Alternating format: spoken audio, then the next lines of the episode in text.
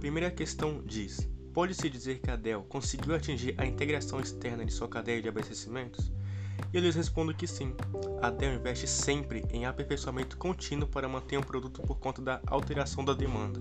E por isso seus custos são elevados nesse sentido, pois é necessário um sistema especializado para manter a cadeia de suprimentos da empresa em funcionamento.